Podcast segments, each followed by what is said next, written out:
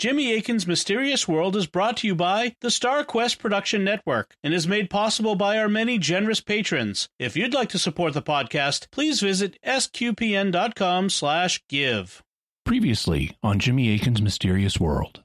In this episode, we're talking about the World War II Nazi Hess conspiracies. My preliminary bottom line is that Rudolf Hess acted on his own initiative. It's quite surprising, but the evidence suggests that Hitler did not send him to Scotland and the British did not know he was coming. Hess was a weird guy and he was convinced that supernatural powers were urging him to make the trip. I also conclude that the evidence points to him proposing a peace plan that essentially maintained the status quo Germany would get what it wanted in Europe, and Britain would basically get to keep its naval empire. But we still need to discuss whether the man who flew to Scotland was Rudolf Hess at all, or whether he was replaced with an impostor. And whoever it was in housed in Spandau prison, did he commit suicide in 1987, or was he murdered?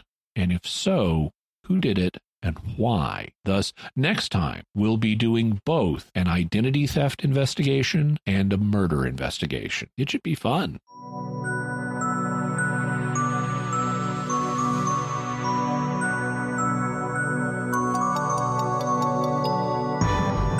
You're listening to episode 250 of Jimmy Akin's Mysterious World, where we look at mysteries from the twin perspectives of faith and reason.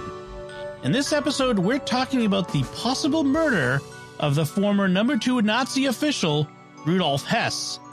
I'm Dom Bettinelli, and joining me today is Jimmy Akin. Hey, Jimmy. Howdy, Dom. In 1941, a man claiming to be the deputy Fuhrer of Nazi Germany, Rudolf Hess, made a startling flight to Scotland. When he got there, he said he had a peace plan that would end the war between Britain and Germany something that would have changed the course of World War II and thus world history. But the British didn't accept his plan. Instead, they kept him in confinement. And after the war, he was sentenced to life imprisonment in Germany's Spandau prison. He died, still in prison, in 1987, apparently from suicide. But mysteries still surround him. Did he really commit suicide? Was he murdered? Who would have done it? Why? And was it even Rudolf Hess at all in prison, or was it an impostor?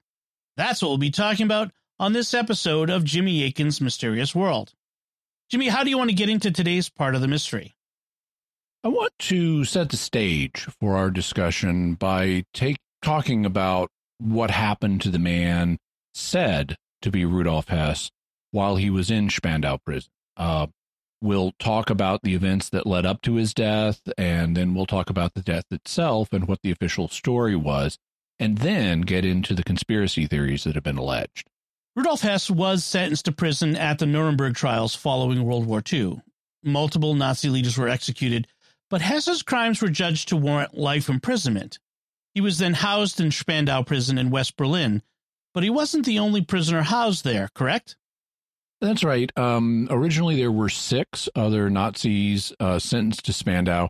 And by the way, I told people it's Spandau in German, Spandau in English. You'll probably hear it both ways on the show.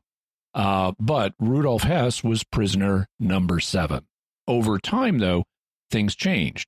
In the 1950s, four of the prisoners were released.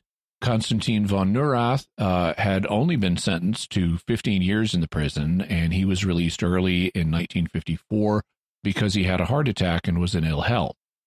Erich Raeder uh, had gotten a life sentence, but he was released in 1955 also because of ill health.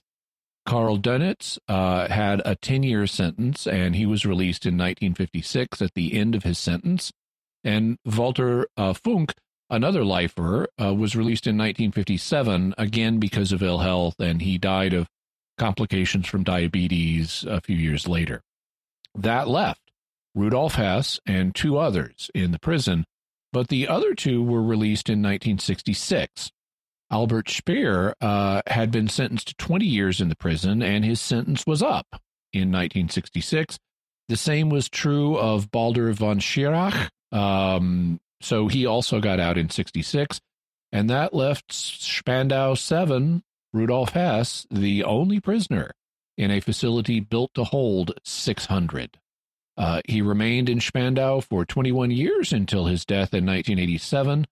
The U.S. prison commandant, Lieutenant Colonel Gene, uh, Eugene Bird, uh, befriended Hess and later wrote a book about him called The Loneliest Man in the World.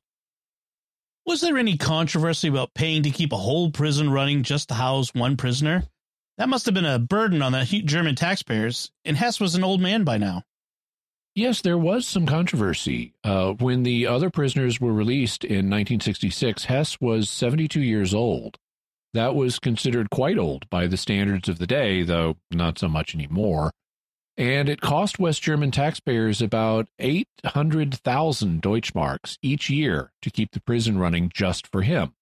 That would be about 2 million Deutschmarks today after the relatively low inflation that the German government has caused, because the German government is far less reckless than the U.S. government is with inflation due to their horrific experience with the Weimar hyperinflation that we discussed in episode 199. Put in American terms, it was costing the German taxpayers about $2 million a year to keep him in prison back then, and that translates into almost $10 million a year today because of the much higher rate of inflation that the U.S. government causes. So, yes, there uh, was a question of whether it was really worth it to spend that much money keeping one old man in prison, especially when he was old and only getting older. Then why wasn't he released? Some people felt that he was an unrepentant Nazi and deserved to serve his sentence. But others thought that you can't keep someone in jail just because they hold Nazi views. They have to actually be guilty of crimes. And some held that Hess was wrongfully convicted at Nuremberg. For example, his son Wolf uh, thought that and publicly argued that his father had been wrongfully convicted. He worked uh, mainly on the civilian side of things and wasn't directly involved in the Nazi war effort. So, you know, Hess uh, wasn't one of the war plotters. He was doing civilian Nazi stuff, and he'd left Germany early in the war so he couldn't be convicted of war crimes and genocide that were ordered by the Nazi leadership later on. So he'd been found not guilty of war crimes and crimes against humanity at Nuremberg.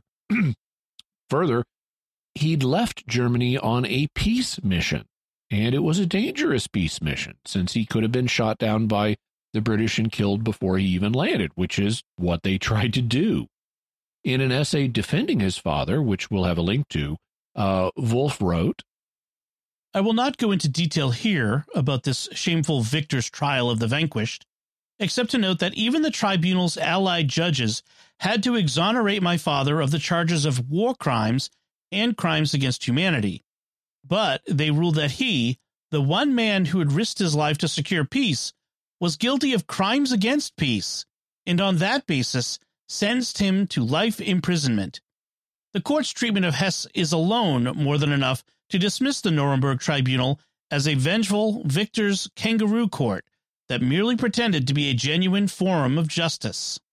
Others, while not going that far, also felt that Hess should be shown mercy. In fact, in 1950, Winston Churchill even argued uh, that Hess should be let go partly because of his frantic peace mission and partly on psychological grounds. Churchill wrote Reflecting upon the whole of the story, I'm glad not to be responsible for the way in which Hess has been and is being treated.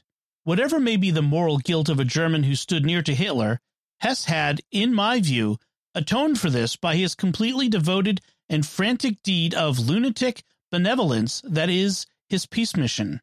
He came to us of his own free will, and, though without authority, had something of the quality of an envoy. He was a medical and not a criminal case, and should be so regarded. Hess's attorney at Nuremberg, Dr. Alf, um, Alfred Seidl, started appealing for his release in 1947, but the appeals were denied. In 1967, the first year that Hess was alone in Spandau, his son began to campaign for his father's release, and he got support from important people like Geoffrey Lawrence, the main judge at the Nuremberg trials, the main British judge. and Willy Brandt, the uh, chancellor of West Germany. Wolf Hess also uh, started a petition to get his father released, and by 1974 it had 350,000 signatures.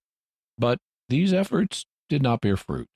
Wikipedia explains Goda states that Wolf Hess's efforts to free his father ultimately backfired as he conflated the question of whether his father deserved release on humanitarian grounds with the question of whether his father was guilty.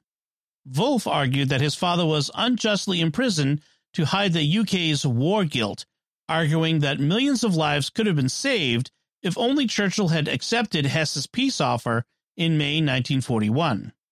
Rudolf Hess also kind of sabotaged the efforts to get him free. You see, in uh, his 70s, he wouldn't have been much of a physical threat to society, but he could still be an ideological threat. There was concern that if he got out of prison, he might start making public statements and stirring up pro Nazi people in Germany. Even though the Nazi Party was now outlawed, neo Nazism was still a problem in Germany, and there are still some neo Nazis in Germany today. And there were a lot more back in 1966, just 20 years after the war. So people didn't want him getting out of prison and becoming a leader of the neo Nazi movement. Hess countered this concern by promising that he wouldn't make public statements upon his release. And yet he secretly and repeatedly drafted public statements that he planned to make upon his release. In 1986, a Soviet guard caught the Protestant chaplain of Spandau, Pastor Charles Gabel, uh, trying to smuggle out a 17 page statement by Hess, which led to the chaplain being fired. Uh, I have to say, I think that's hilarious. Hess saying, Oh, no, I won't make any public statements after my release when he's already drafting them and trying to get them smuggled out. Who was saying no to the request for Hess to be released? Well, that's the thing. Uh, after World War II, there were four Allied powers in control of Germany America, Britain, France, and the Soviet Union. And they divided the nation up into four zones, each one under the control of one of the four powers. They also did the same thing for the capital, Berlin, which they split into four Allied zones. As the post war rebuilding of Germany proceeded, uh, three of the zones, the American, British, and French, merged, and they became the state known as West Germany. But the Cold War was now heating up, and the Soviet Union used its influence to keep their sector separate, so it became a second nation known as East Germany.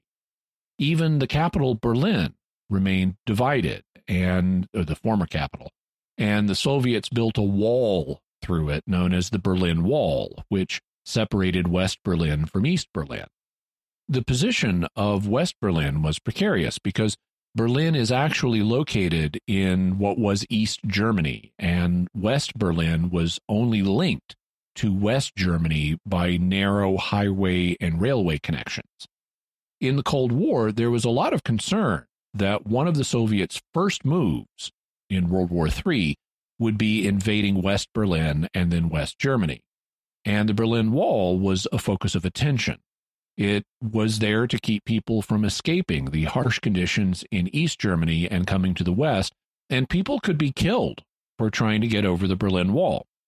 This was the era that I was born in. So I had grown up my whole life without there being a unified Germany. It was always West Germany and East Germany and all of the associated Cold War tensions.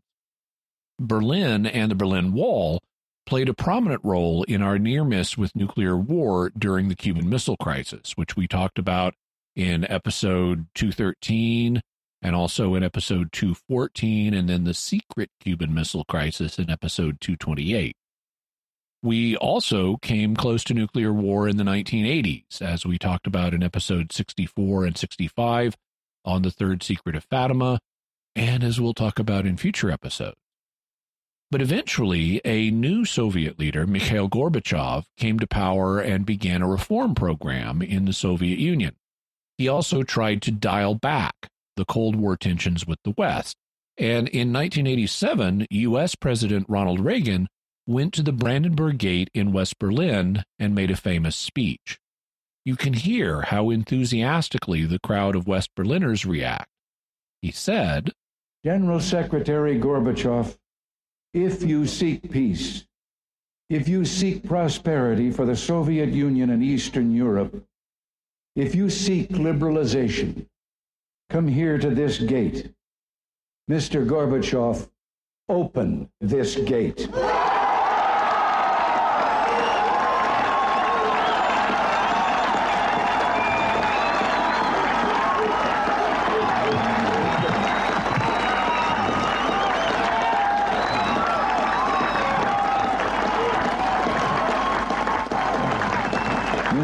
Gorbachev.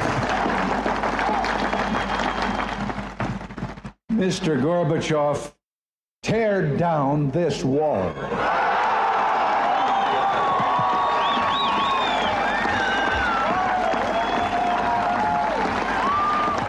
Well, that didn't happen immediately, but because of Gorbachev's reform efforts, things started loosening up in the Soviet Empire, and East Germany decided to draft a new policy allowing greater travel between East and West Germany.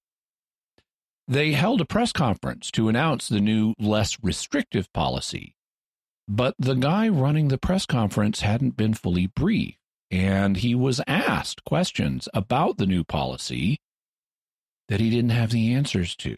So he started improvising, and the press conference went sideways. As a result, the Western press, which was being heard by Germans on both sides of the border, started to report that the East German government had decided to open the border to everyone and that the gates at the Berlin Wall were open wide. This caused a huge crowd of more than 70,000 people to gather at the wall and exercise what they thought was their new freedom to cross at will the German guards were taken off guard by this and didn't know what to do. None of their superiors were willing to take responsibility for using lethal force to stop the people from crossing. The East German guards were vastly outnumbered by the crowds, and so the Berlin Wall disintegrated. People started crossing at will. People climbed up on the wall and started dancing and partying. And since Mr. Gorbachev hadn't done it yet, people started tearing down the wall on their own initiative. Wikipedia explains Mary Elise Sarotte, in a 2009 Washington Post story, characterized the series of events leading to the fall of the wall as an accident, saying, One of the most momentous events of the past century was, in fact, an accident a semi comical and bureaucratic mistake that owes as much to the Western media as to the tides of history.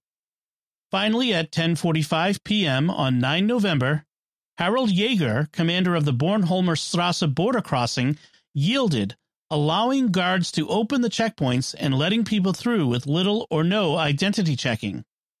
As the East Germans swarmed through, they were greeted by West Germans waiting with flowers and champagne amid wild rejoicing.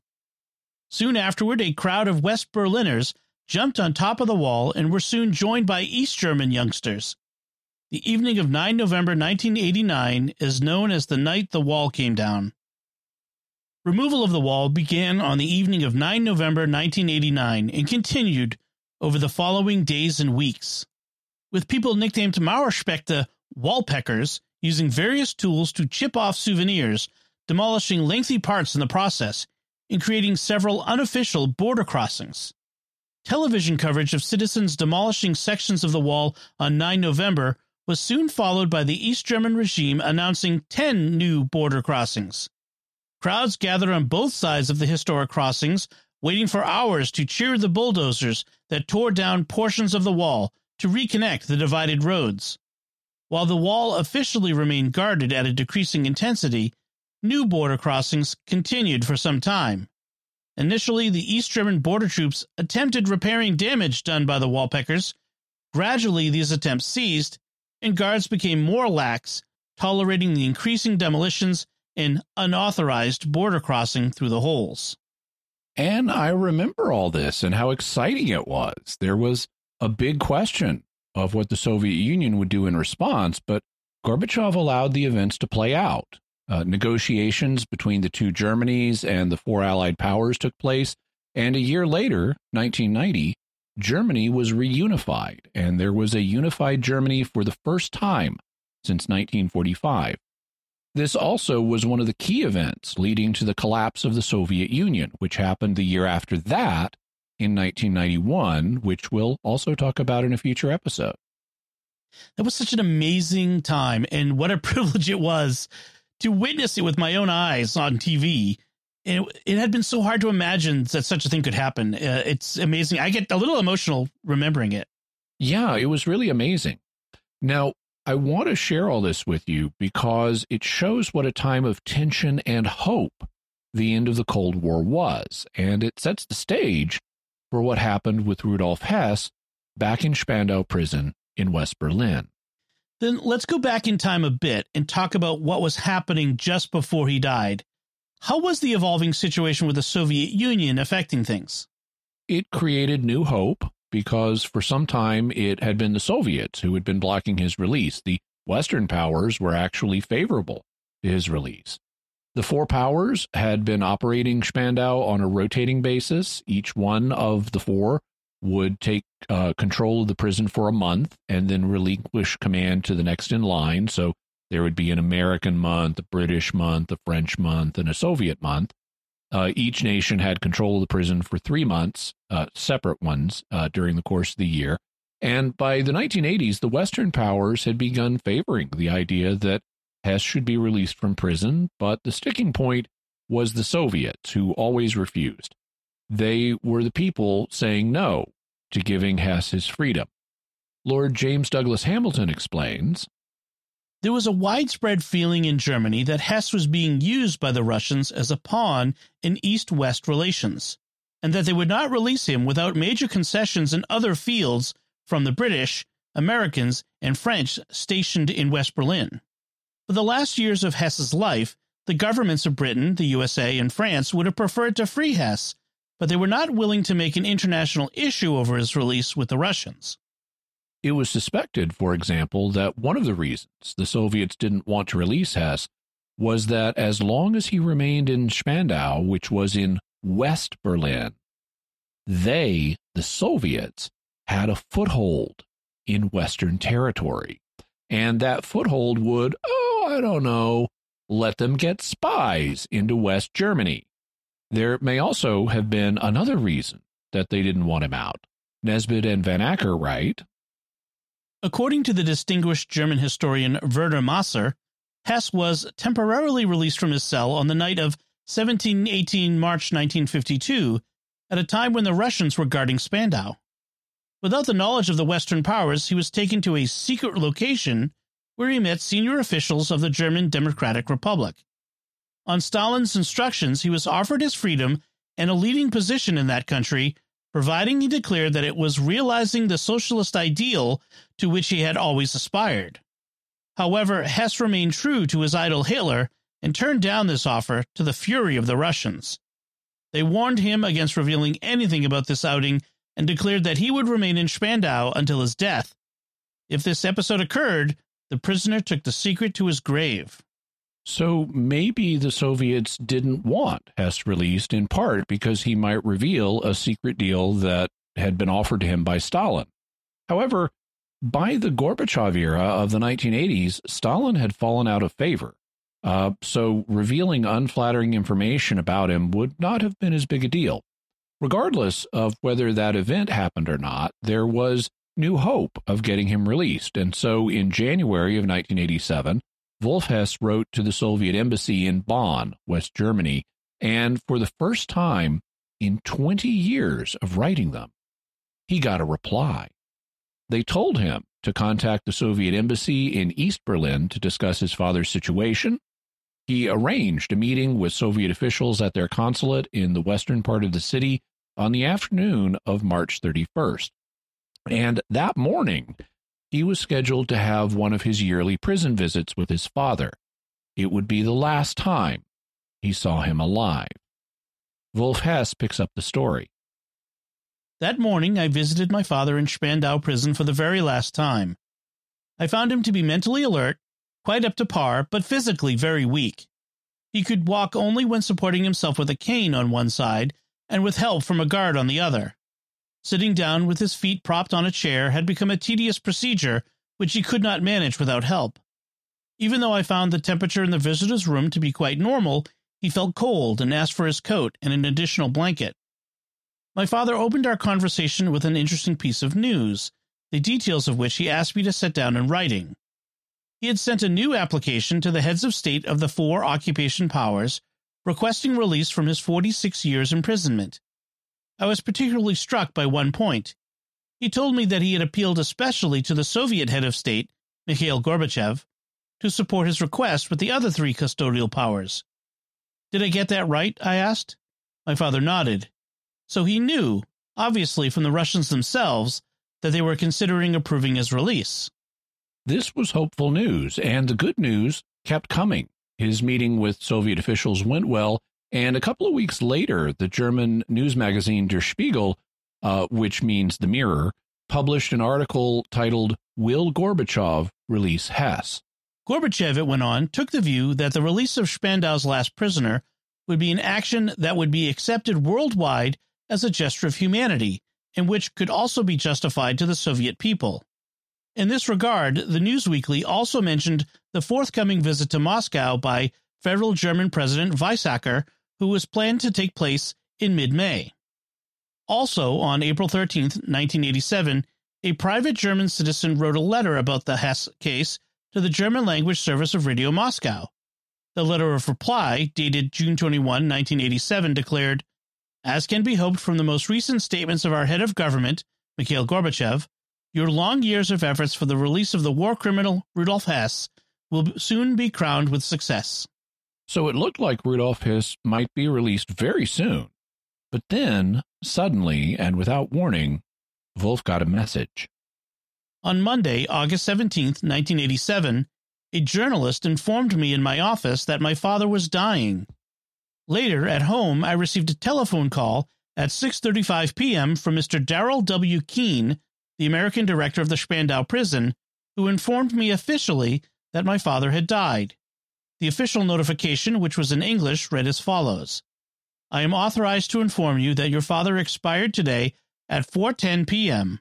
I am not authorized to give you any further details. Wolf and Hess's Nuremberg attorney, Dr. Seidl, immediately flew to West Berlin, but Mr. Keene, the American who was in charge of Spandau since it was an American month, said he couldn't let them in, presumably because investigations into the death were still happening.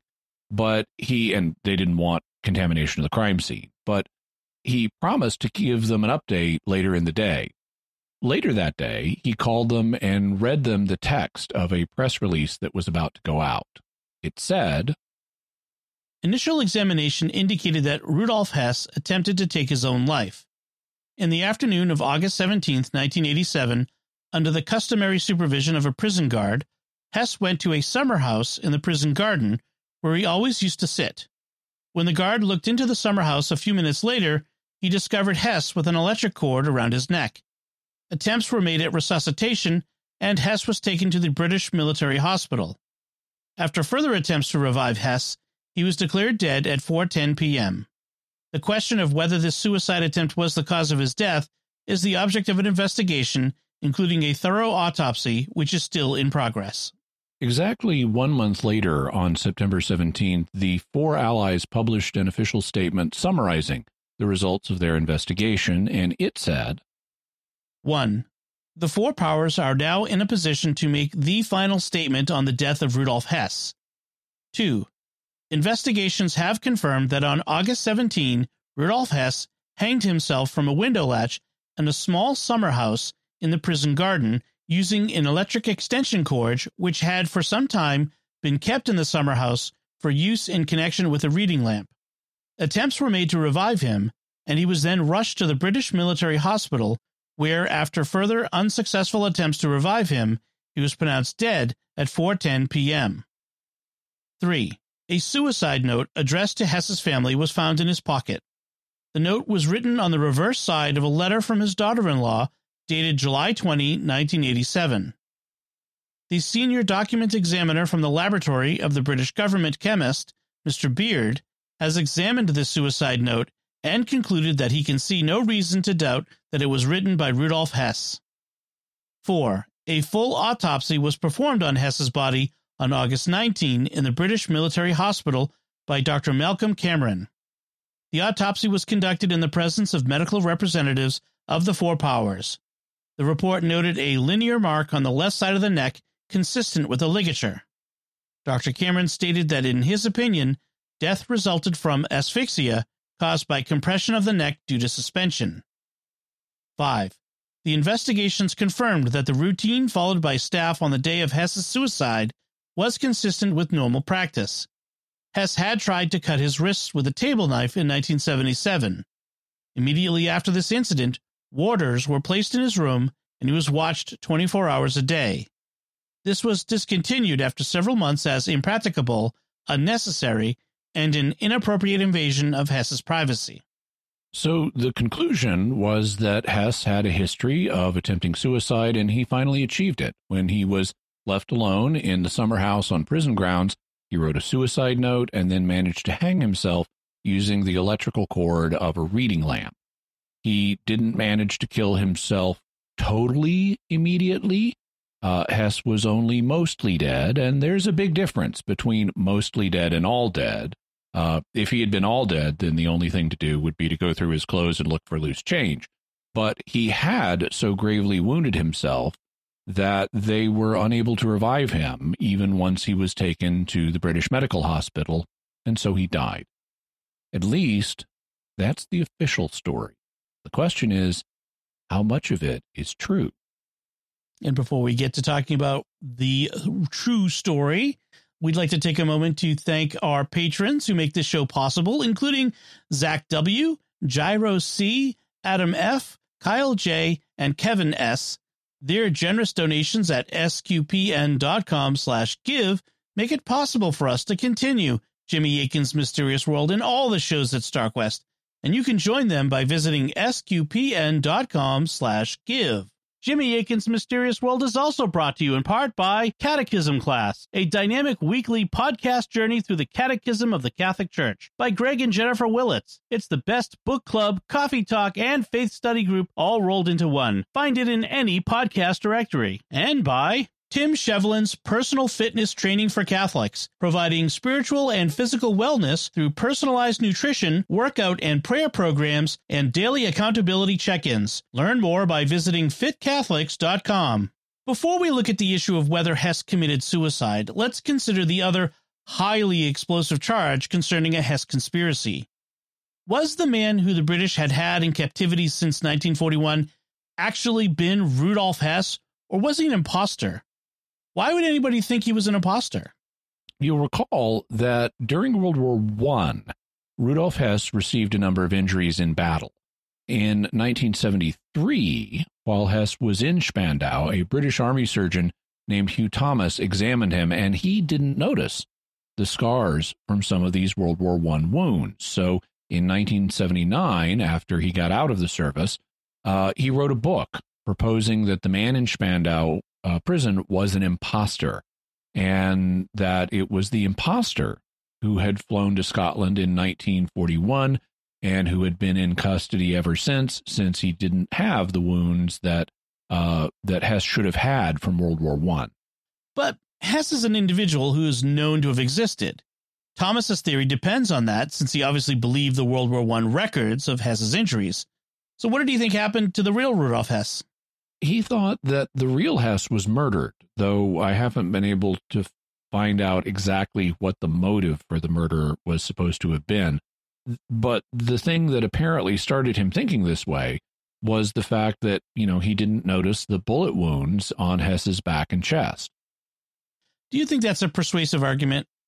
No. In the first place, doctors can and do miss things uh, all the time when examining patients. Second, the scars from the injuries that Thomas failed to notice were not big ones. According to the records from 1917, the entry wound on his chest was only the size of a pea in 1917, and the exit wound on his back was only the sign, size of a cherry pit, again in 1917. But small scars like this can fade and shrink over time as your skin changes making them harder to notice. So the fact that Dr. Thomas didn't notice them in an examination doesn't have a huge amount of weight. Is there evidence against his theory? Quite a bit. Uh, Nesbit and Van Acker write There is plenty of evidence which verifies that the pilot who flew to Scotland on 10 May 1941 was truly Rudolf Hess.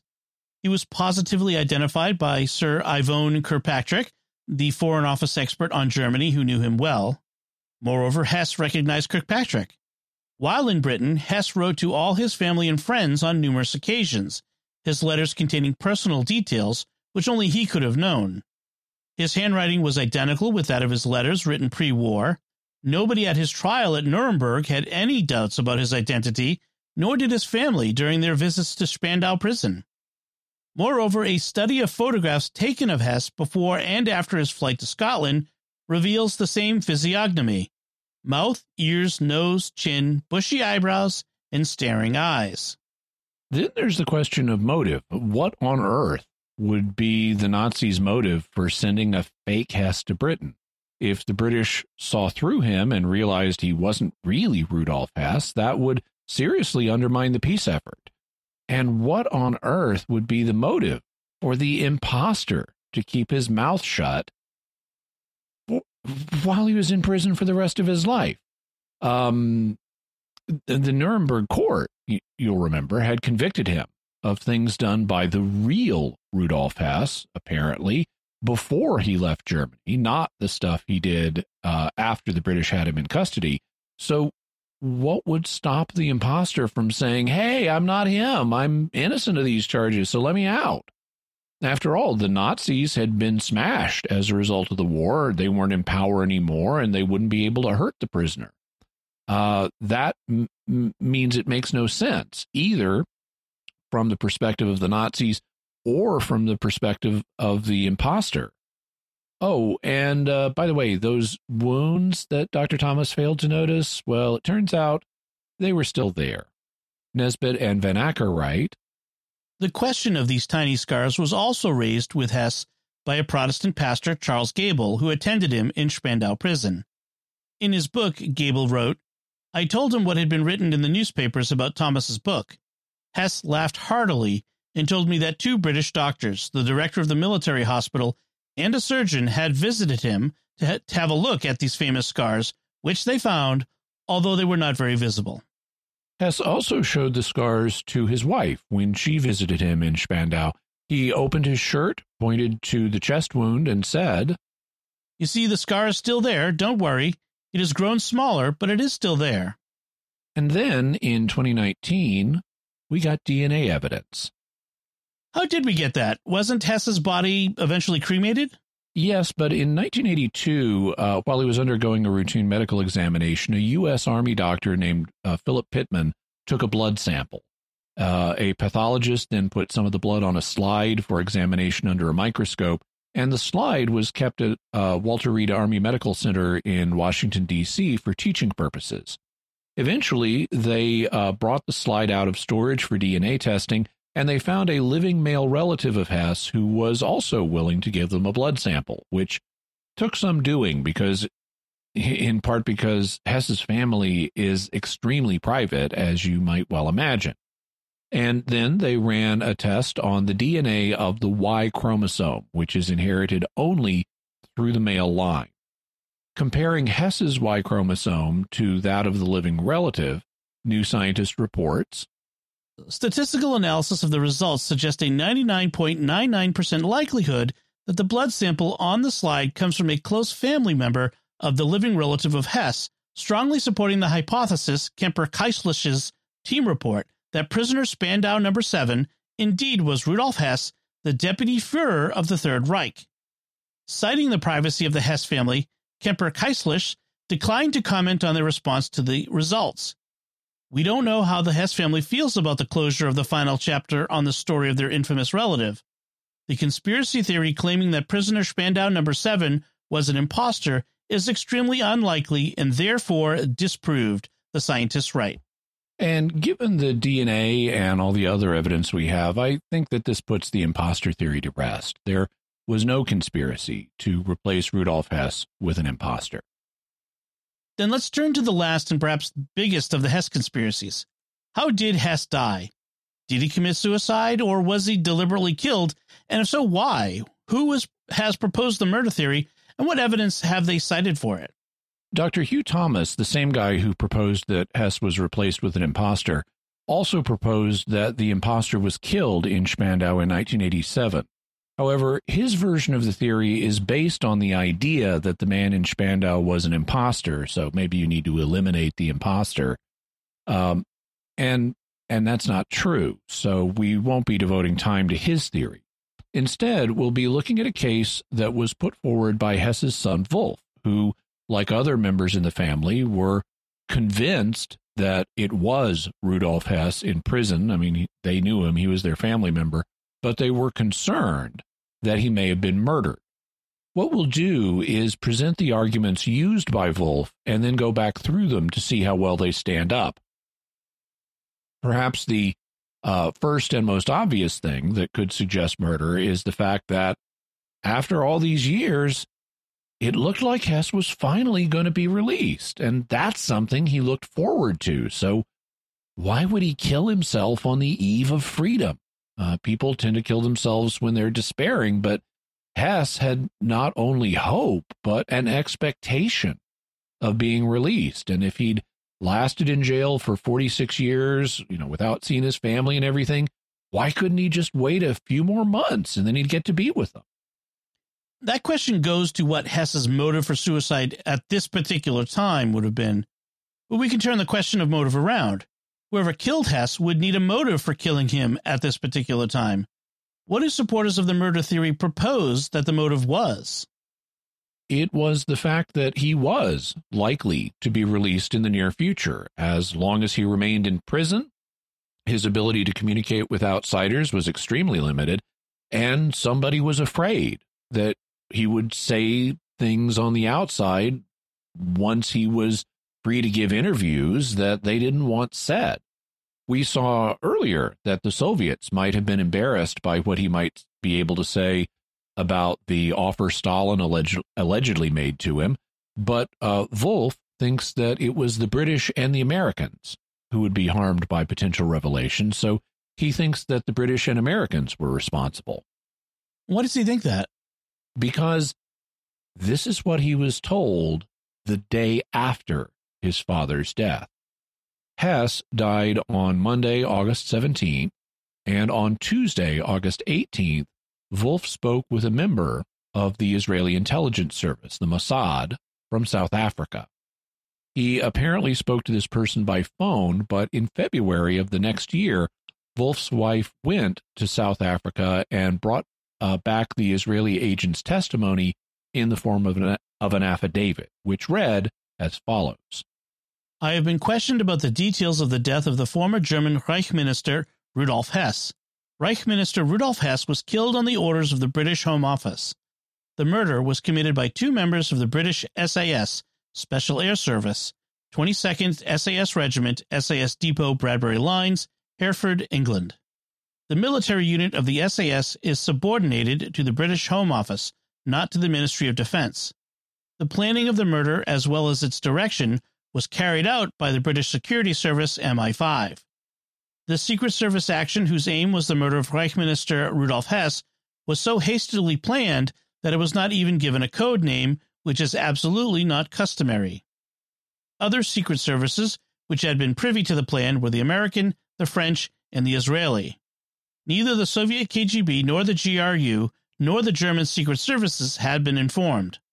The murder of Reich Minister Rudolf Hess had become necessary because the government of the USSR intended to release the prisoner in July 1987 in connection with German President von Weizsäcker's forthcoming visit to Moscow. But President von Weizsäcker was able to negotiate an extension with the head of the Soviet government, Gorbachev, until November 1987, the next Soviet period in the guard cycle. The two SAS men had been in Spandau prison since the night of Saturday, Sunday, August 15 to 16, 1987. The American CIA gave its consent to the murder on Monday, August 17, 1987. During Reich Minister Rudolf Hess's afternoon walk, the two SAS men lay in waiting for the prisoner in the prison garden summer house and tried to strangle him with a four and a half foot long cable. Afterwards, a suicide by hanging was to be faked. But as Reich Minister Rudolf Hess put up a fight and cried for help, which alerted at least one American guard soldier to the attack, the attempt on the prisoner's life was broken off and an ambulance of the British military hospital was summoned. The unconscious Reich Minister Rudolf Hess was taken to the British hospital in the ambulance.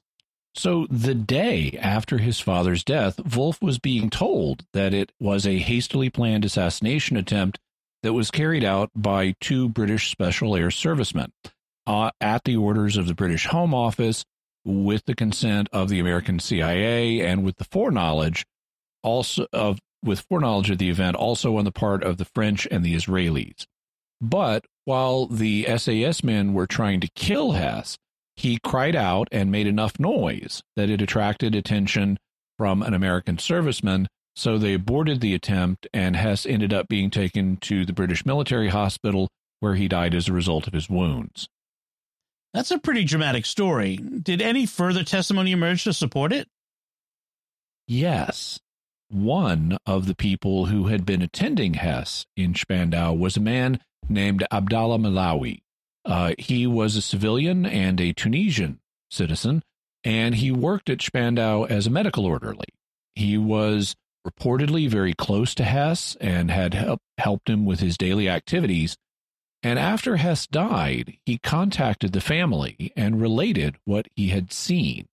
He also put this in an affidavit, which said When I arrived at the garden summer house, I found the scene looking as though a wrestling match had taken place. The ground was churned up, and the chair on which Hess had usually sat lay on the ground a considerable distance from its usual location. Hess himself lay lifeless on the ground. He reacted to nothing. His respiration, pulse, and heartbeat were no longer measurable. Jordan, an American guard, stood near Hess's feet and was obviously quite beside himself.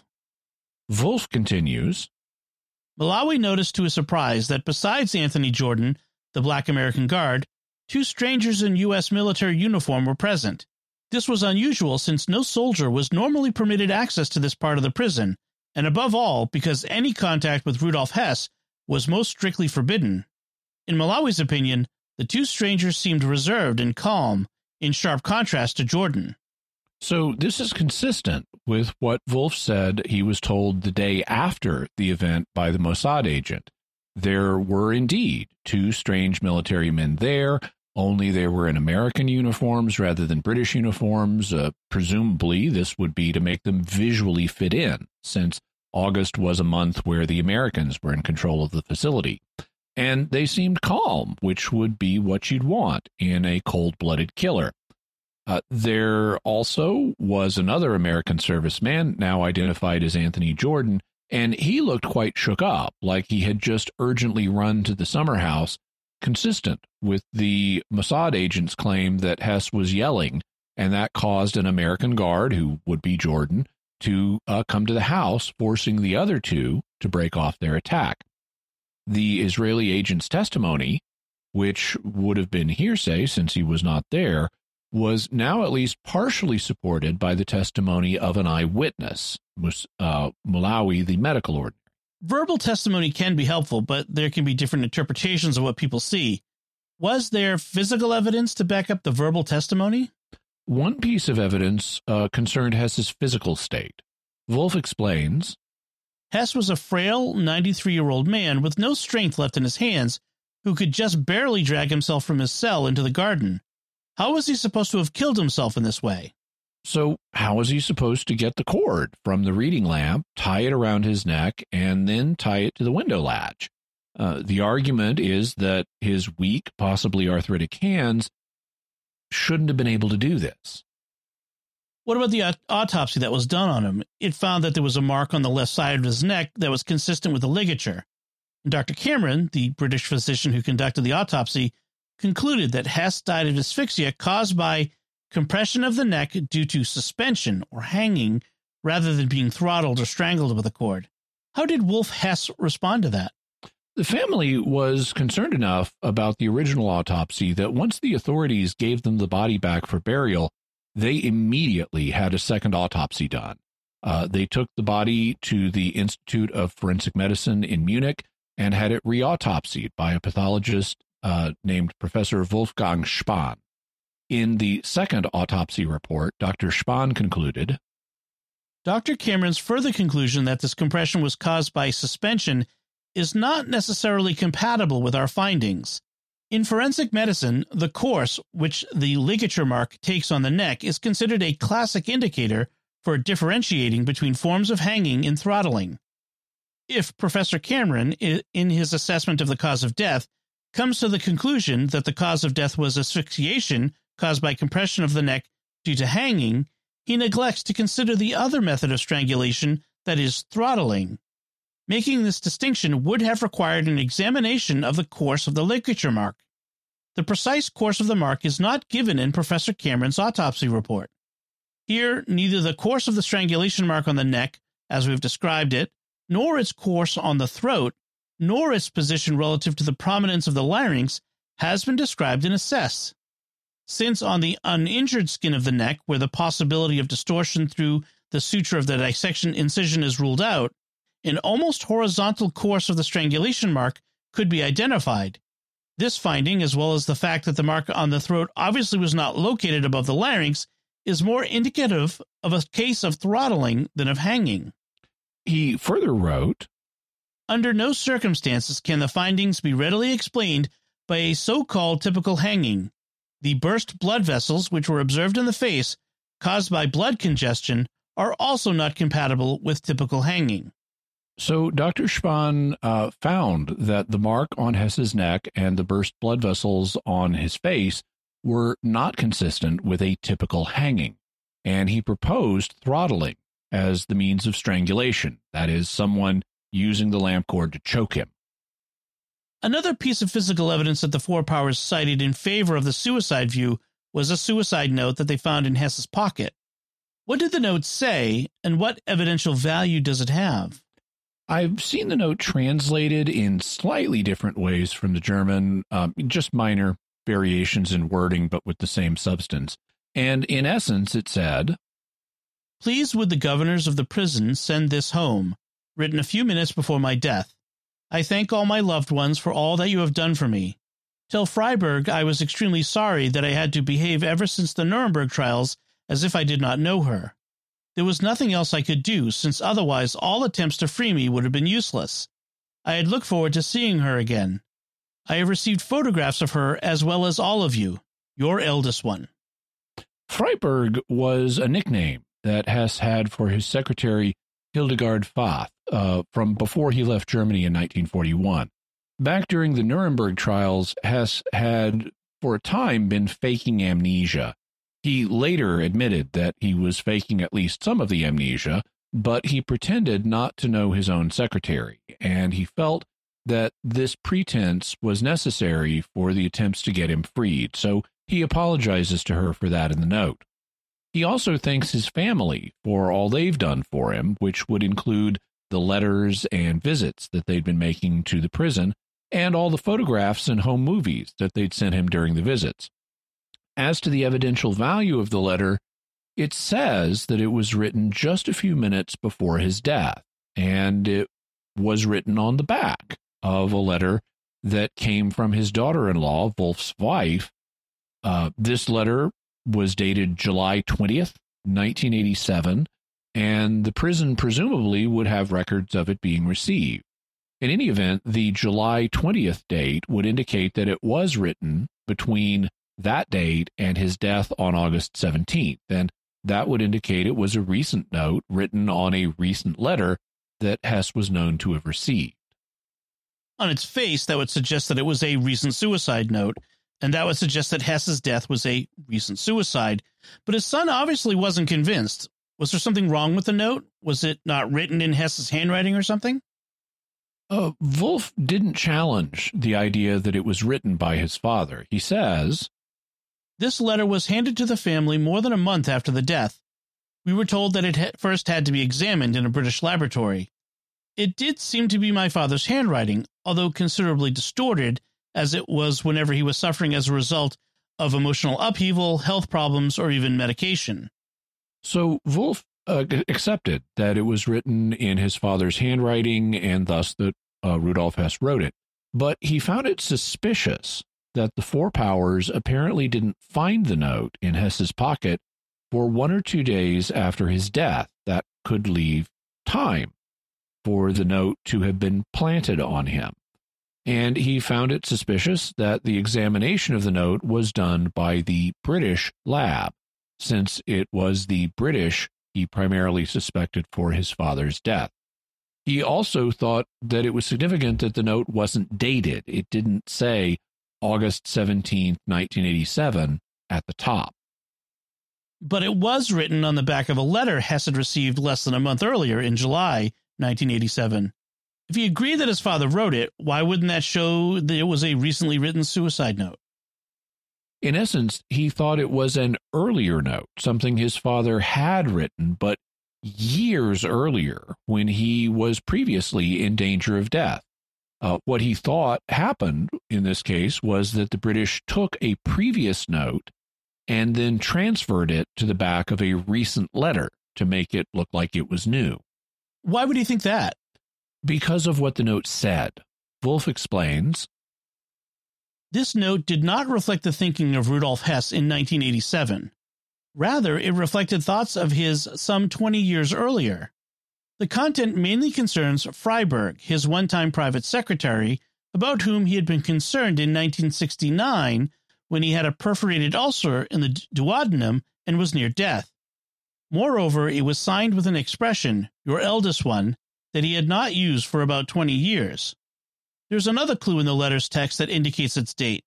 The phrase, I did get pictures of her as of you all, would have made sense only during the period before Christmas 1969, because until that Christmas he received nothing but photographs of Freiburg and us. As of Christmas 1969, he was visited by members of his family and received more pictures from Freiburg, who was not allowed to visit him since she was not family.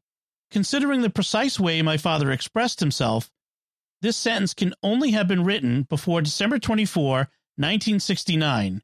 Written in August 1987, this sentence makes no sense at all.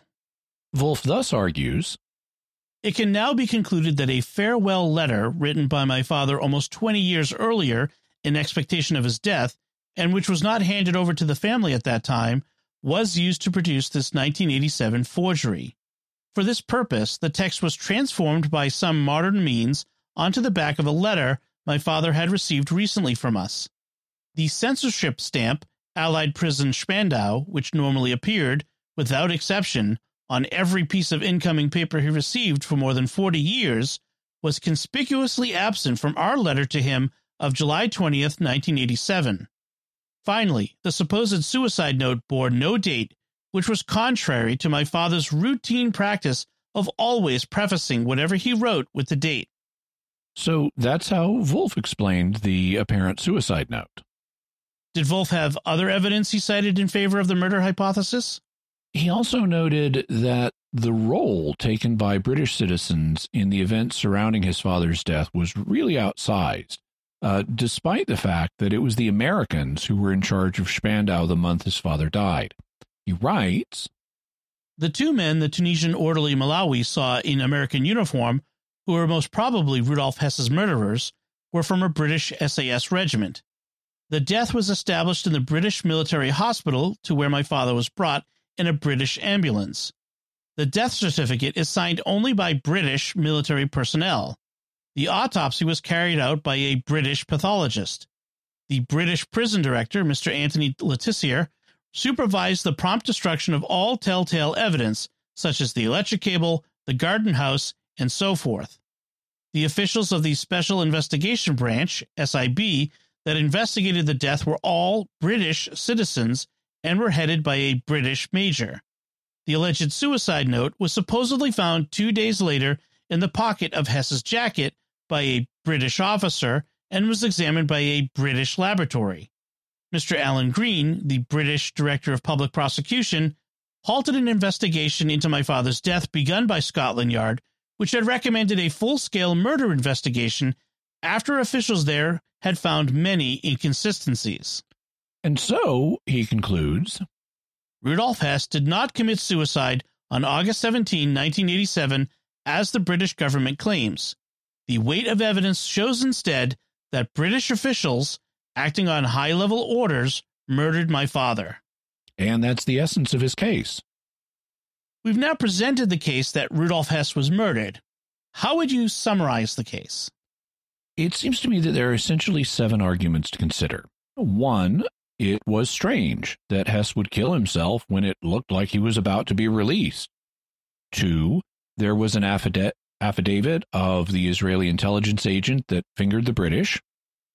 Three, there was testimony of the medical orderly uh, who came across the scene. Four, there was Hess's physical health, which made it questionable whether he had the physical wherewithal to hang himself. Five, there was the second autopsy, which suggested that he did not die by hanging, but by throttling. Six, there was the suicide note, uh, whose contents uh, may have indicated an earlier date, that it was actually written a long time ago. And seven, there was the involvement of a large number of British officials in the investigation. This sounds like a very compelling case that Rudolf Hess was murdered, but now it's time to examine the arguments and see how well they hold up. Let's start on the bottom of the list and work our way backwards. What can we say about the large number of British officials involved? The argument from the number of British people involved is impressive when you first hear about it, but notice how selective it is. It isn't it's focusing only on the British people involved, but this was a situation involving all four of the Allied powers, so there were people from all four nations involved. I mean, Suppose I took a look at everyone involved and then only considered the Americans on the list. I could make it look like the Americans were responsible. Or if I only considered the French, I could make it look like the French were responsible. Or if I only considered the Soviets, I could make it look like the Soviets were responsible. Wolf Hess begins with the hypothesis that it was principally the British responsible, and then he only highlights the role of British individuals. So, of course, that makes it look like the British had a disproportionate role. What Wolf doesn't do is give us a comprehensive picture of who was involved in all aspects of the investigation and thus allow us to see if one nation was more particularly dominant than another. So he hasn't established that the British had a disproportionately larger role than others even if it did turn out that the British exercised an outsized role, that wouldn't mean they were responsible.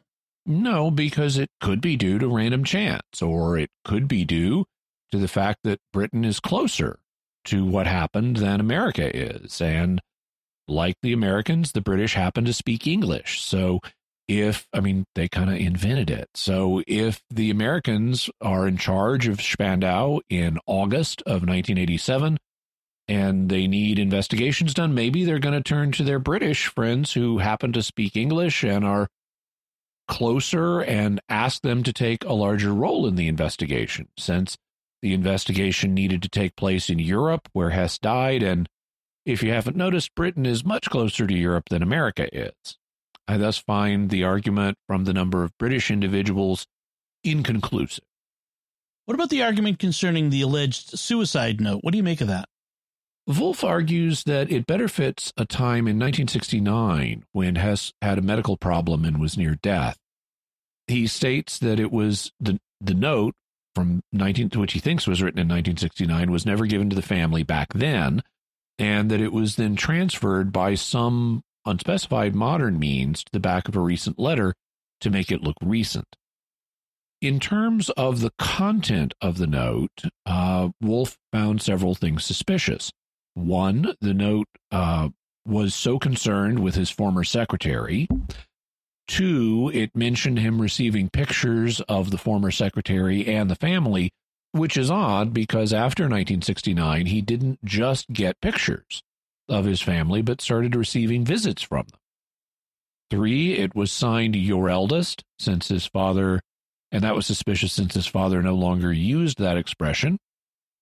Four, it was not dated, and his father dated everything. And five, it was missing the stamp that would normally be put on incoming pieces of prison mail. What about the strangeness that the note mentioned the secretary so much? Well, it's a very short note, and it, it really doesn't mention the secretary a huge amount. I mean, it, just a few words, really.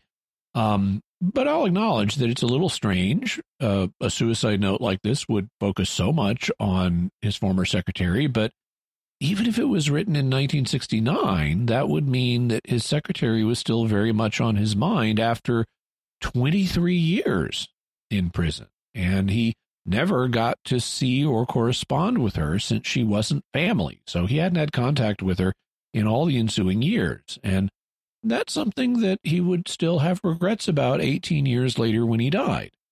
Either way, the issue of his former secretary would still be an active regret of his at the time of his death. And as you're getting ready to die, you're likely to think about longstanding regrets. And this would definitely qualify. So I don't think that it's unlikely he would have decided to write about this particular regret, which he had been holding on to for decades.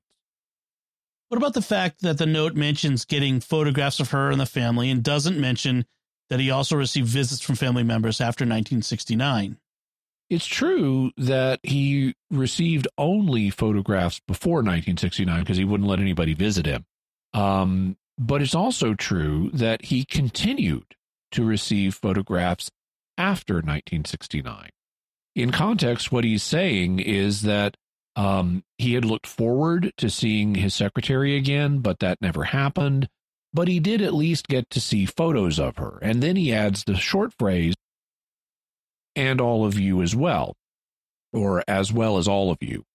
That's just a phrase to acknowledge the family's photographs also, which also included photos of his grandchildren who never got to visit him. And he wants to, them to know that he got to see them as well. He doesn't stop and say, Oh, and I also got visits from the few family members who were allowed to see me. Uh, Wolf's argument is thus based on silence, on what he didn't say, and arguments from silence are notoriously weak. I think it's quite possible that if he saw his opportunity to kill himself and was hurriedly writing a note, he might fail to mention the visits. What about the fact the note was signed your eldest one and he hadn't signed himself that way in a long time? It's interesting, but he had signed himself that way before. And as you're preparing to die, you think back over your life and you might decide to revive an old way of signing yourself, perhaps for old time's sake or as a sign of family intimacy. You might especially do that uh, at age 93 when you are clearly the eldest one in your family. So I think it's interesting, but inconclusive. How about the fact the note wasn't dated and he normally dated everything he wrote? If he seized an unexpected opportunity to kill himself um, and was hurriedly writing a note before his attendant came back, he might not put a date on the note. Also, he did put a time marker in it, the equivalent of a date. Right up at the top, it says that it was written a few minutes before his death. And since the family would know the date of his death, that was the equivalent of a date notation. How about the fact that the letter uh, the note was written on didn't have the prison receiving stamp? I don't think that's particularly significant because either way you look at it, it's a screw up. Um, if the uh, prison, if the letter is was received and processed normally, they should have stamped it. And if it was intercepted and never delivered to Hess and diverted to um, to someone else, then they failed to stamp it. So either way you go, somebody screwed up here. Um, so I would say, well, in the first place, bureaucracies, including prison bureaucracies set up to guard just one guy, can get lazy and make mistakes, and and that's the obvious explanation. Um, when the letter came in, they just failed to stamp it. Further, what is what scenario are we supposed to envision that would explain the absence of the date? Uh, the letter was written on July 20th from inside of Germany, as I understand it, and it would have arrived at the prison within a few days. Either it got to the prison and the intelligence agency had a mole inside the receiving office, in which case the mole who intercepted the letter should have stamped it as normal so that it would look normal. Or it was intercepted before it got to the mail receiving office. Uh, that would explain the lack of the stamp, but it would mean that it was intercepted basically a month before Hess was executed. And that conflicts with what the Mossad agent said, which was that the operation to kill Hess was so hastily put together that it didn't it didn't even have a code name. So why were they intercepting and stealing letters to use for a suicide note a month before they were going to try? Um, the simpler solution is just that it was a lazy garden variety bureaucratic mistake. Some kind of mistake had to happen no matter what way you go. It sounds like you find the points Wolf raised about the note inconclusive. Do you see any reasons to reject his theory that it was written in 1969? If it was written in 1969, why didn't they deliver it to his family back then? Now, it could be because it was a farewell note, and since Hess didn't die in that year, the note was never sent. But in that case, why did the prison authorities keep it? I mean, perhaps it would be because they kept copies of everything they had on Hess, but then that would require someone 18 years later to both remember that they had this letter on file, this note from Hess on file, and remember that it could be passed off as a suicide note in 1987. And they would have to realize this, find the note, and then transfer it to the back of a recent letter during an operation that was so hastily planned it didn't even get a code name. And that seems quite improbable. I'd also like to know what the transfer method was. I mean, you can propose magical, perfect image transfer methods, but I'd like to know what the method was and see evidence that it existed in 1987. Uh, presumably, the process would have been something mechanical, but they gave the letter to the family, and even a casual visual inspection would reveal if it just involved some kind of ink or graphite transfer, you know, like photocopying or something. There wouldn't be indentations in the paper from the pen or pencil that Hess used. What if the transfer method involved using a pen or pencil to create indentations on the paper? In that case, you would actually be putting pen to paper. So why not just use a forger? Intelligence agencies have lots of skilled forgers, and the penmanship doesn't have to be perfect. Wolf acknowledged that the penmanship wasn't perfect. It was distorted either due to the effects of age or anxiety on his father's writing style. And rather than use some special image transfer method, just have a forger do a quick suicide note. That would be easy and much more in keeping with a hastily planned operation. Finally, if the note was written in 1969, why does it say it was written a few minutes before my death? In 1969, Hess had a perforated ulcer in his duodenum, and maybe that put him in danger of death, but how was he able to predict that his death would happen within a few minutes and yet he pulled through? That's not the way end of life situations usually play out. I mean, you may foresee that you'll die within a few days or maybe hours, but if you know you're going to die within minutes, you're so far gone that you won't be able to write a letter at that point.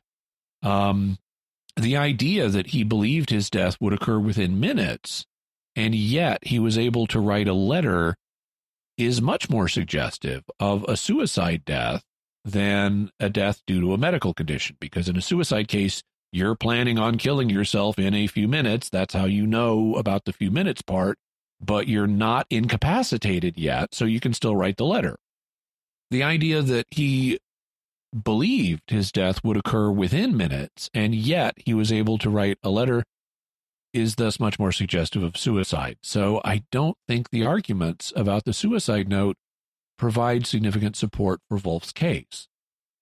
Then let's look at the results of the second autopsy that the Hess family had performed. The doctor who did it said that the ligature mark on the neck and the burst blood vessels on the face were difficult to square with a typical hanging this wasn't a typical hanging. Um, that's the answer. In a typical hanging, people tie a rope or cord uh, or on something high up above them, and they stand on a high surface like a chair and then jump off or knock the chair over. That's what produces the angled ligature mark on the neck. But this isn't what Hess is said to have done. Nesbit and Van Acker write Tony Le Tissier points out that there was no suspension of the body from a noose with the feet off the floor, as is the usual method when people commit suicide by hanging. Hess had removed his outer garments, looped the cord around his neck, and slumped to the floor with his legs splayed out in front of him. That would explain why the ligature mark on the neck was at a different angle than normal. Also, he was probably trying to push himself downward to apply force to his neck. And in his struggles to do that, blood vessels in his 93 year old face may have burst. Uh, the effort, the efforts to revive him also could have put strain on him, and that could have caused the blood vessels to burst. So this was not a typical suicide by hanging, and so we would expect some differences given that he was using a window latch and that he was not hanging with his body straight downward, but slumping towards the floor with his feet splayed out in front of him. How about his ability to tie the cord around his neck and the window latch? Wolf thought he didn't have the strength in his hands to do this and cited the fact he needed help tying his shoelaces. Hess's condition may have been more robust than this makes it sound like. Nesbit and Van Acker write With regard to Hess's medical condition, Melaouhi supervised him on an exercise bicycle every morning. Hess wore a truss and probably found bending to tie up his shoelaces difficult, but he could certainly write legibly and thus tie a knot. So Hess was fit enough to ride an exercise bicycle every morning. Uh, the reason he needed help tying his shoelaces was that he also wore a truss, making it difficult for him to bend to reach them. And he could write legibly, meaning his fingers were strong enough and nimble enough to manipulate a pen. That suggests he could summon the strength and dexterity needed to unplug a lamp cord, wrap it around his neck, and tie it to a window latch. It may not have been easy for him to do those things, but it doesn't have to be easy, just possible for a determined man like him to accomplish. What about the testimony of Melaouhi, the medical orderly, and what he saw at the scene? He said the furnishings of the summer house had been disturbed and there were two calm men in American uniforms, as well as the one guard who was shaken up. I think Melaouhi is truthfully reporting what he saw, but that doesn't mean he was interpreting it correctly. Once again, Nesbit and Van Acker respond There were four reading lamps in the porta cabin and thus more than one cord. The two men in American uniform were medics who had been called to assist in the resuscitation, and in fact continued to do so with Melaouhi himself. The furniture had been pushed aside in their previous attempts. And despite the fact that the location where all this happened is described as a summer house, it was indeed very small. It was a movable structure known as a porta cabin.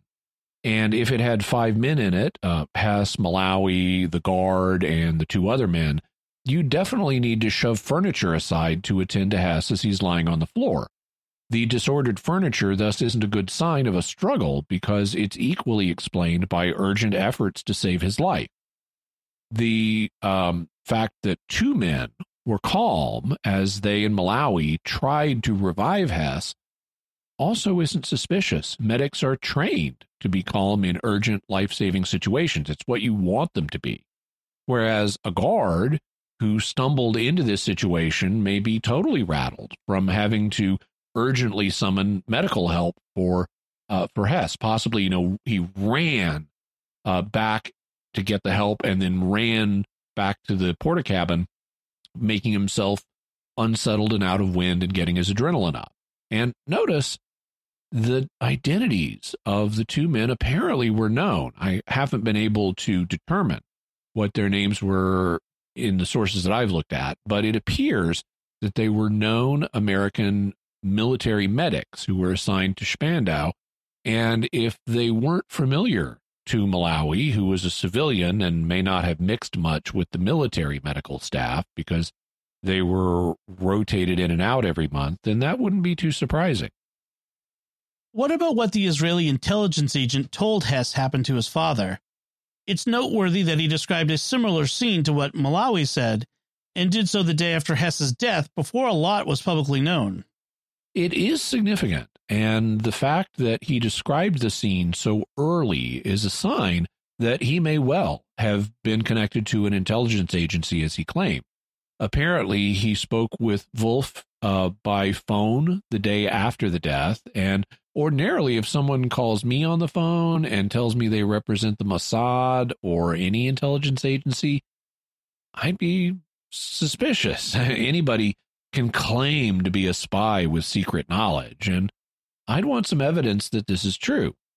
The fact Melaouhi uh, later confirmed what this source said about the people in the summer house was significant because at the time the source allegedly revealed the information to Hess, it wasn't publicly known. That would have, but it would have been known to the four powers. And that suggests that the source was in contact with people inside the four powers, military or intelligence services. But that doesn't mean he's telling the truth about what happened. Intelligence services play games all the time. Like all of U.S. Air Force counterintelligence agent Richard Doty's lies to Paul Bennewitz and the UFO community, which we talked about in episode 143 and episode 144. In fact, the term disinformation was coined by Soviet intelligence.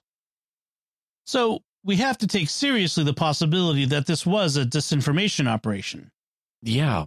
Uh, let's suppose for the moment that uh, the, and you always have to take that into consideration when you're dealing with an intelligence agency. So let's suppose for the moment that the person was part of the Israeli intelligence service, the Mossad. What motive would he have to call Wolf Hess out of the blue and tell him his father was murdered? Was it just out of the goodness of his heart? If, as he said, the Israelis had advanced knowledge of the plot, he just implicated his own intelligence service and or government leaders in a criminal conspiracy. Um, even though Wolf Hess didn't reveal the agent's name, the fact uh, he also was willing to sign an affidavit in front of a lawyer in South Africa means that there was a record, at least there, of who he was. And there can't be that many Mossad agents in South Africa. So the Mossad, especially not ones who had knowledge of this situation. So the Mossad likely would have been able to identify him with phone records and things like that. If his bosses didn't approve of him leaking this information to Hess, he was taking a big risk of jail time and possibly treason charges, especially since Israel is an ally of the Western powers and accusing the British of murder with approval by the Americans, who are their biggest ally, could harm Israeli national interests. What if his bosses approved of the leak? In that case, why would they do it? Why would the Israeli higher ups be willing to accuse the British and the Americans, their biggest ally, of murdering Hess, considering the fact that Hess was an unrepentant Nazi and an anti Semite? uh, Israelis and anti Semitic Nazis don't really play well together because, you know, Holocaust. So it doesn't seem probable that the Israelis or their agents would want to tell Wolf Hess about the murder of his anti Semitic, unrepentant Nazi father. Certainly not just out of the goodness of their hearts. If it was the Israelis, this would be a very strange revelation, and that suggests that something else may have been going on. You said if it was the Israelis. Can you think of anyone else who might be responsible? The Soviets, or, or at least the Soviet intelligence services like the KGB. Since Israel was part of the Western alliance, the KGB could easily want to drive a wedge between Israel, Britain, and America by having um, an apparent Israeli intelligence agent accusing the British and the Americans of a politically motivated murder and then framing the Israelis for the leak. I can't prove that's what was going on, but I do think that whoever Hess's source was, it's very suspicious that an Israeli agent would call him up and tell him his anti Semitic, unrepentant Nazi father had been murdered, the known facts are also consistent with someone else, like from the Four Powers, who had inside knowledge of Hess's death investigation, like the Soviets, faking this claim. So I don't trust the account, and I don't think we can use it as actual evidence of murder. But why would Hess want to kill himself if he was just about to be released? The question of the motive for Hess's death, whether it was Hess's own motive or someone else's, is the most ambiguous issue on the table, which is why I wanted to save it for last. On the one hand, it's hard for me to see why the British would want to kill Hess. After all, the British position was that they supported Hess's release. Of course, uh, what politicians publicly say isn't always true. And even if politicians wanted him released, that doesn't mean everybody did. There could be a faction in British intelligence that didn't eh, want him released and that was willing to kill him. However, what would be the motive after all this time? If, I mean, even if Hess could have embarrassed members of the World War II generation, like Winston Churchill, what embarrassment would he have caused them 42 years after the war and that would be worth killing him at this late date? Uh, none of the officials he might have had dirt on were still in office, and most of them were dead. Maybe, this is really the only thing I can think of, maybe he had something on the royal family, but the royal family is no stranger to weathering scandals, as recent history shows and they could certainly weather one based on what could be dismissed as the ravings of a 93 year old unrepentant Nazi with mental health issues. So I don't see it. What about the other members of the four powers, the Americans, French, and Soviets? I don't see a motive on behalf of the Americans or the French, uh, since they weren't involved with what happened to Hess's flight back in 1941. Uh, I could see more of a motive for the Soviets, you know, while Gorbachev was initiating reforms and apparently wanted to see Hess released, his actions were not popular with a lot of the old guard in the Soviet Union. In fact, just four years later, in August of 1991, um, they would stage a coup against Gorbachev and put him under house arrest for a time. So I can imagine rogue elements of the KGB or other services having a motive for wanting to kill, uh, for wanting Hess dead and being willing to kill him. I don't know what that motive would have been. Um, you know, uh, like uh, it maybe it was the offer from Stalin, but Stalin, you know, Stalin was out of favor at the time. So I don't know what the motive would have been, and the evidence doesn't support this hypothesis since the prison was under American control at the time, and the two people on the site the guard and the two medics were apparently Americans rather than Soviets. Then what would have Hess's motive been for killing himself? I don't know.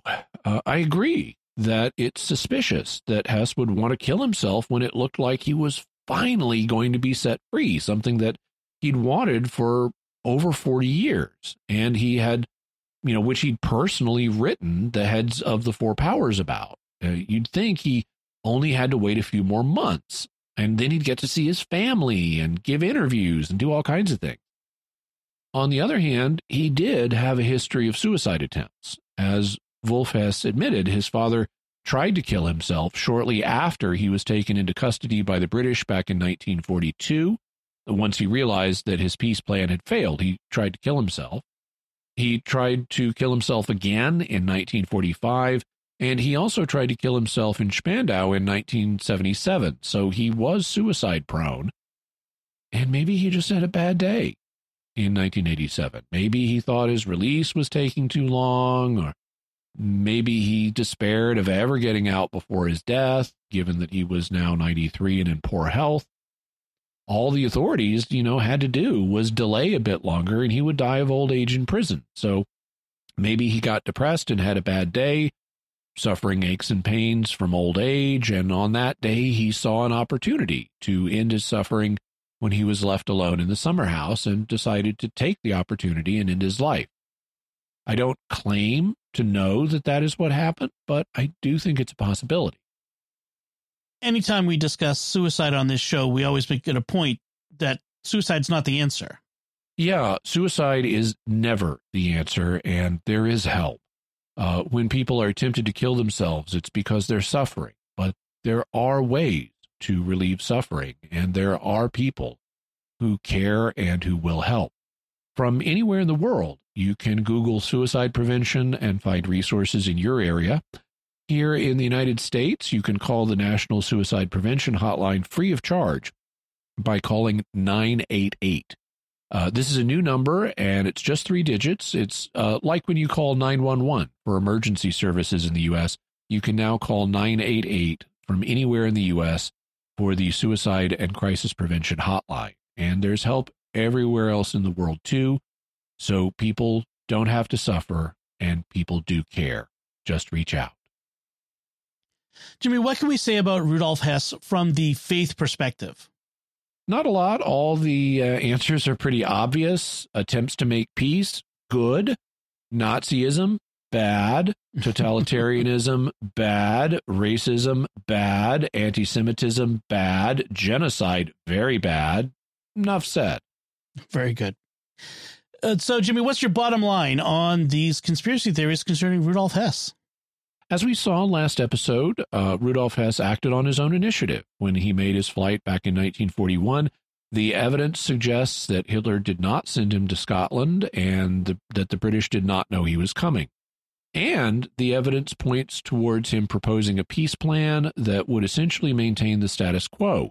Germany would basically get to do what it wanted in Europe, and Britain would basically get to keep its naval empire. But the British rejected the plan, and he ended up in Spandau prison after the war. It really was him and not an impostor who was there. I am less sure of how he died. I don't think that the case for him being murdered is strong, uh, but the issue of the motive for his death, whether his own motive for killing himself or someone else's motive for killing him, is not fully clear. As a result, I think that the balance of evidence probably points to suicide, but I cannot rule out the murder theory altogether. Will we ever get more clarity on the issue? Perhaps uh, the British kept a lot of files on Hess classified for a long time after the war. Uh, you know, they had more files than anyone else since he came to their territory. Uh, advocates of the murder view held out hope that their declassification would support the case um, of for murder, but as the documents have been released, they haven't supported it. Um, I have been unable to establish whether there are still classified files on Hess. I've done some checking, but haven't been able to get definitive confirmation. And so there might be uh, still classified files. And if so, we might one day get information that would help us settle the remaining mysteries one way or the other. Jimmy, what further resources can we offer to listeners and viewers? We'll have Richard J. Evans's book, uh, The Hitler Conspiracy, so we'll have a link to that. Also, Lord uh, James Douglas Hamilton's book, The Truth About Rudolf Hess, Nesbit and Van Acker's book, The Flight of Rudolf Hess, Myths and Realities, Norman Goda's book, Tales from Spandau, Nazi Criminals and the Cold War, uh, Eric Kurlander's book, Hitler's Monsters, A Supernatural History of the Third Reich, Albert Speer's book, Inside the Third Reich, Wolf Hess's essay, The Life and Death of My Father, Rudolf Hess, the British Foreign Office statement about Hess that we read from last episode, President Reagan's Mr. Gorbachev Tear Down This Wall speech, also information about the fall of uh, the Berlin Wall, and New Scientist's article on Hess's DNA. Excellent. So that's it from us this time. What are your theories about the Rudolf Hess imposter and murder theories? You can let us know by visiting sqpn.com or the Jimmy Akin's Mysterious World Facebook page, sending us an email to mysterious at sqpn.com, sending a tweet to at mys underscore world, visiting the StarQuest Discord community at sqpn.com slash discord, or calling our mysterious feedback line at 619 738 4515. That's 619 738 4515. And I want to say a special word of thanks to Oasis Studio 7 for the video and animation work they've done on this episode. Uh, if you have need for video and animation services, do check them out. They're available for hire, and you can have a sample of their work by looking at the video version of Mysterious World on my YouTube channel, youtube.com slash Jimmy Akin. While you're there, I am trying to grow the channel and get up to 40,000 uh, subscribers. That's my current goal.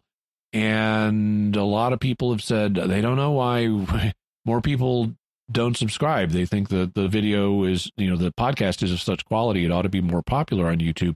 So you can help uh, by liking, commenting, subscribing, and especially uh, hitting the bell notification so that you always get a notification whenever I have a new video, whether it's a, a Mysterious World video or one of the other videos I do. So uh, thank you for doing that. So, Jimmy, what's our next episode going to be about? Next week, we're going down under. Back in episode 148, we told you about the fearsome Australian drop bears, and we mentioned an extinct Australian animal that is alternately called the Tasmanian wolf, the Tasmanian tiger, and the thylacine. Reportedly, the last thylacine died in 1936, but there have been persistent reports that thylacines still exist in the wild, which would make them cryptids or hidden animals. There also are new attempts to bring thylacines back from extinction using modern DNA technology. So next week, we're going to be going cryptid hunting in search of thylacines with the help of our Australian friends, Matt Rad and the Catholics of Oz. Always great to have them on the show. Folks, be sure to get your very own Mysterious World t shirt, mug, and more in our merchandise shop at sqpn.com slash merch. You can find links to Jimmy's resources from our discussion and links to the mysterious headlines on our show notes at mysterious.fm slash 250. And remember, to help us continue to produce the podcast, please visit sqpn.com slash give. Jimmy Akin's Mysterious World is also brought to you by Fiorvento Law PLLC, now assisting clients with expungements and set asides of Michigan convictions. To learn more, call 231 202 3321 or go to fiorventolaw.com. F I O R V E N T O law.com. And by Deliver Contacts, offering honest pricing and reliable service for all your contact lens needs. See the difference at delivercontacts.com. Until next time, Jimmy Akin, thank you for exploring with us our mysterious world. Thanks, Dom. And once again, I'm Dom Bettinelli. Thank you for listening to Jimmy Akin's Mysterious World on StarQuest.